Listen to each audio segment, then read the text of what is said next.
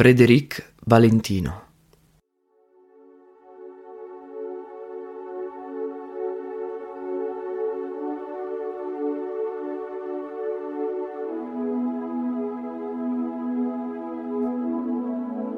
Non saprei da che parte incominciare per delineare il mio autoritratto.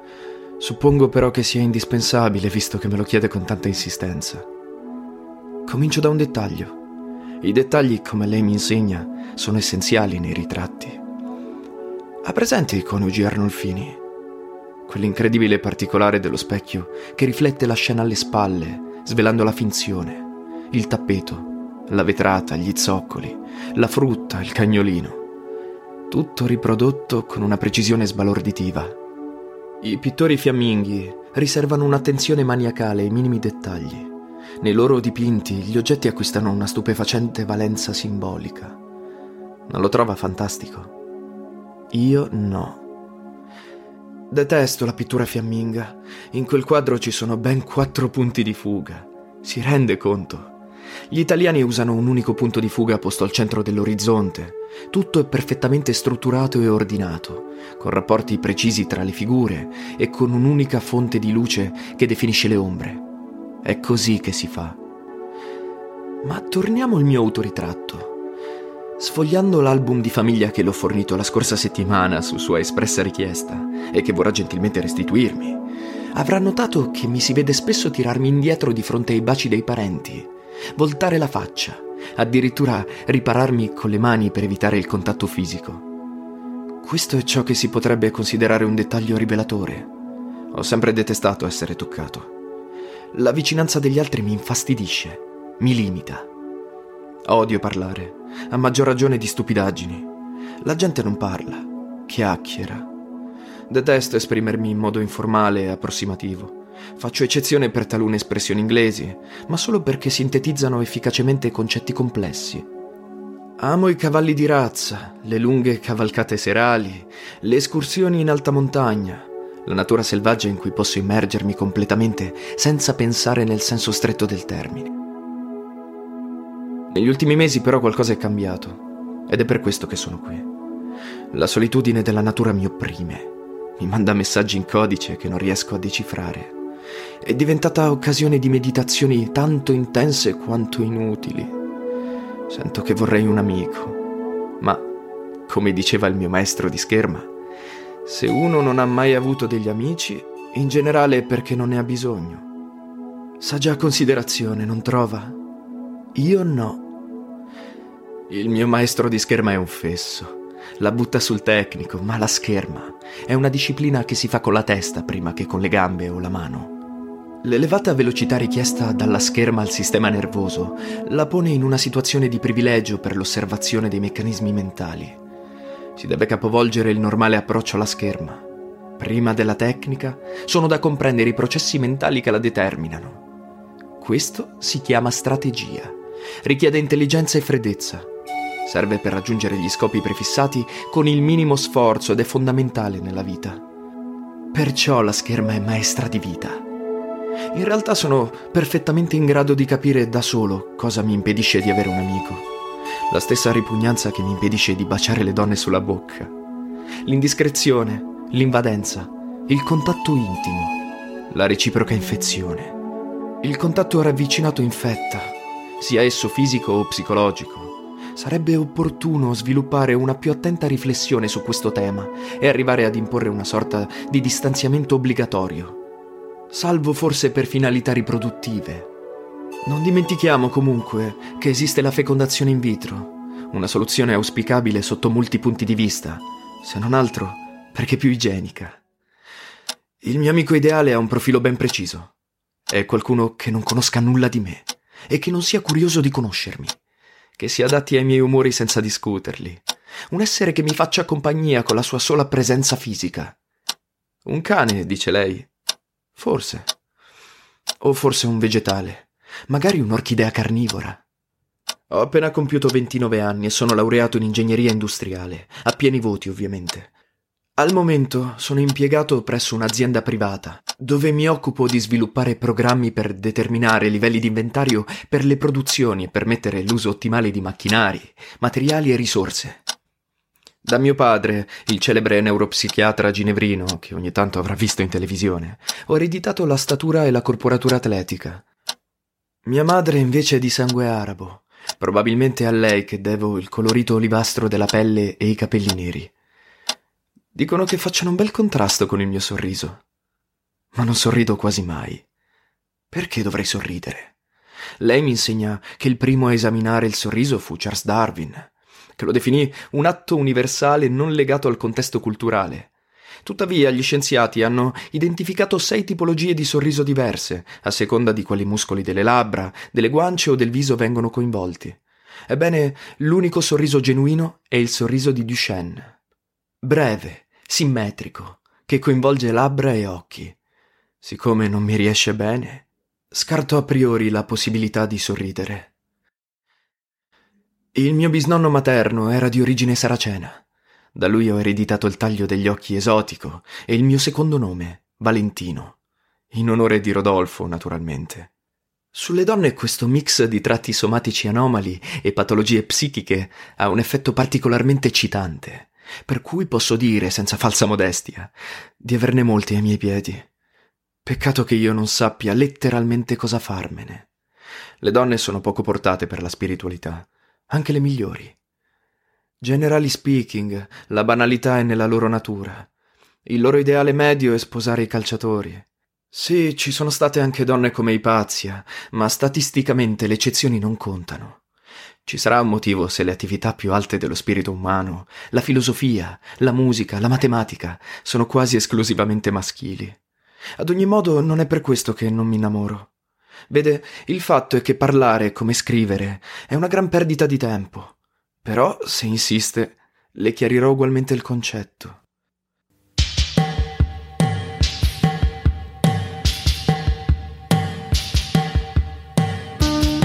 Il cosiddetto amore è una falla. Intendo una falla nel sistema di autodifesa. Un individuo sano antepone se stesso a tutto il resto per semplice istinto di sopravvivenza. L'amore intacca questo meccanismo autodifensivo, elimina la percezione del pericolo. È una forma di follia. Prova ne sia che le persone innamorate si comportano in modo imbecille e autolesionistico. Lo dimostra l'irrazionalità delle loro azioni, la stupidità dei loro discorsi. Ho smesso di stimare alcuni miei conoscenti che consideravo persone razionali, sentendoli pronunciare affermazioni alogiche o paralogiche sotto l'effetto dell'ispirazione amorosa.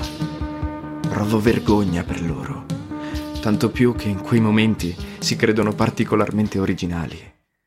Tuttavia la solitudine, come ho detto, ultimamente mi pesa. Contrariamente a quello che sta pensando, il problema non è il sesso.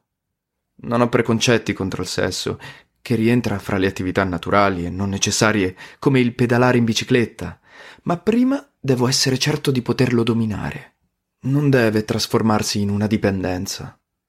Non si stupisca, anche noi ingegneri conosciamo Epicuro.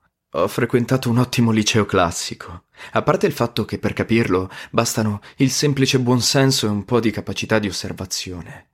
Alcuni fra i miei conoscenti, per esempio, assecondano i loro istinti praticando il turismo sessuale in Thailandia, una zona piena di grandiose puttanelle in erba.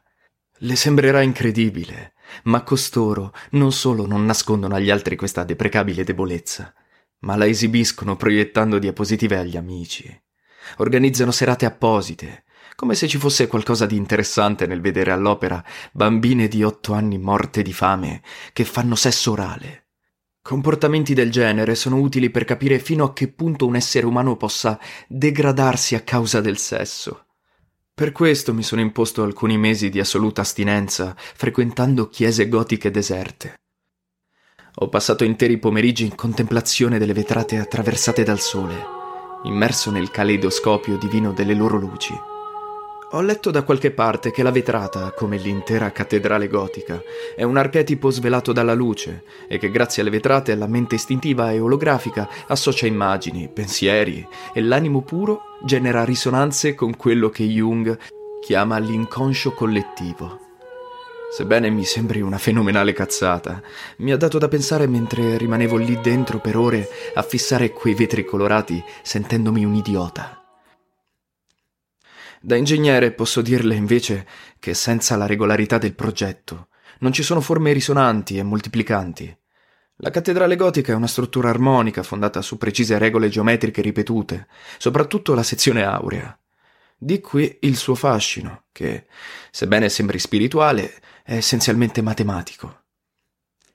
Rimanevo lì fino al tramonto. È un'ora mistica, sa? I luoghi sacri la esaltano. Intendiamoci, non sono religioso, anche se ho studiato dai gesuiti, o forse proprio per questo.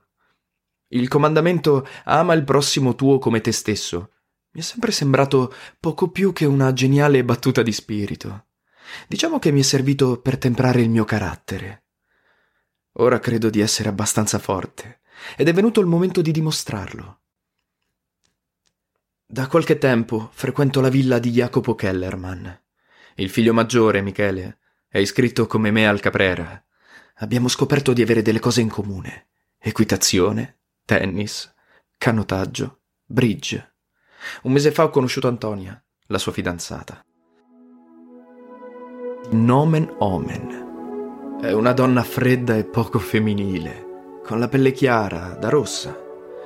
Uno strano sguardo, occhi grigi che ti lasciano appiccicato addosso qualcosa ogni volta che ti guardano. Un corpo androgino di cui metti in risalto l'unico punto forte, le gambe. La scelta di Michele mi ha colpito, soprattutto perché quella donna non è una di noi. È chiaro da tutto, dall'abbigliamento privo di gusto, dalla risata volgare, dalle mani ordinarie, dai capelli tinti con un enne scadente. Le ragazze del nostro giro hanno i capelli lisci, le dita affusolate, si muovono in un altro modo. Sospetto che sia perfino di origine meridionale. In ogni caso non è un cavallo di razza. Non è innamorata di Michele. Lui forse, non so. In me suscita un misto di disgusto e curiosità un cocktail insolito, un punto di partenza interessante. È assistente alla facoltà di lettere classiche, un'attività senza futuro. Quella poveretta non ha nessuna prospettiva di carriera, non è abbastanza determinata da sfondare nel suo campo, né abbastanza puttana da portarsi a letto un professore. In più perde tempo con attività ridicole e umilianti. Michele ha la pretesa che dia lezioni private a suo fratello una nullità adolescente con qualcosa di ambiguo. Le nullità ambigue sono per lo più affascinanti, come in genere gli esseri inutili e decorativi. E lei ha accettato senza pretendere alcun compenso. Ha equivocato sul mio conto, siccome la osservo, pensa di piacermi. Da tutta una serie di dettagli ho capito che è la persona giusta per il mio esperimento. Ora però mi scuserà, ma devo interrompere la chiacchierata. Sono atteso per il torneo di bridge. Gioco in coppia con Sebastian, un italo-australiano che declina in modo spettacolare la quinta nobile. Come lei mi insegna, il segreto per vincere è quello di dichiarare meglio degli altri e giocare, il più sovente possibile, il contratto giusto, avendolo però preventivamente dichiarato. Cito un esempio. Bocchi e Dubois giocano un sistema a base naturale e quinta nobile con mille convenzioni, ma la base è quella, majeur cinquième. La scuola dichiarativa italiana da Chiaradia in poi è e resta la prima al mondo. Dimenticavo, stasera il mio avversario è Michele. Non ricordo con chi giochi in coppia, ma a tutti gli effetti non è rilevante. Un fiore in bocca può servire, non ci giurerei, ma dove voli, farfallina, non vedi che son qui, come un fiore, come un prato, fossi in te mi appoggerei per raccontarmi, esempio, come vivi tu. Mm.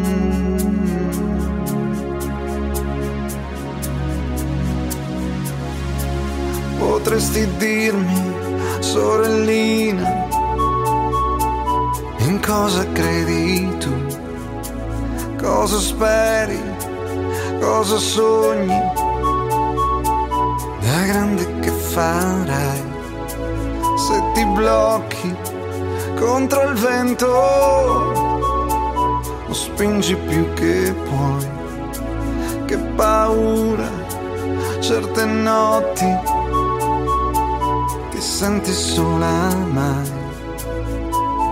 così sola da, da non poterne più, hai bisogno d'affetto, se ne hai bisogno come me se hai bisogno d'affetto e di qualcosa che non c'è.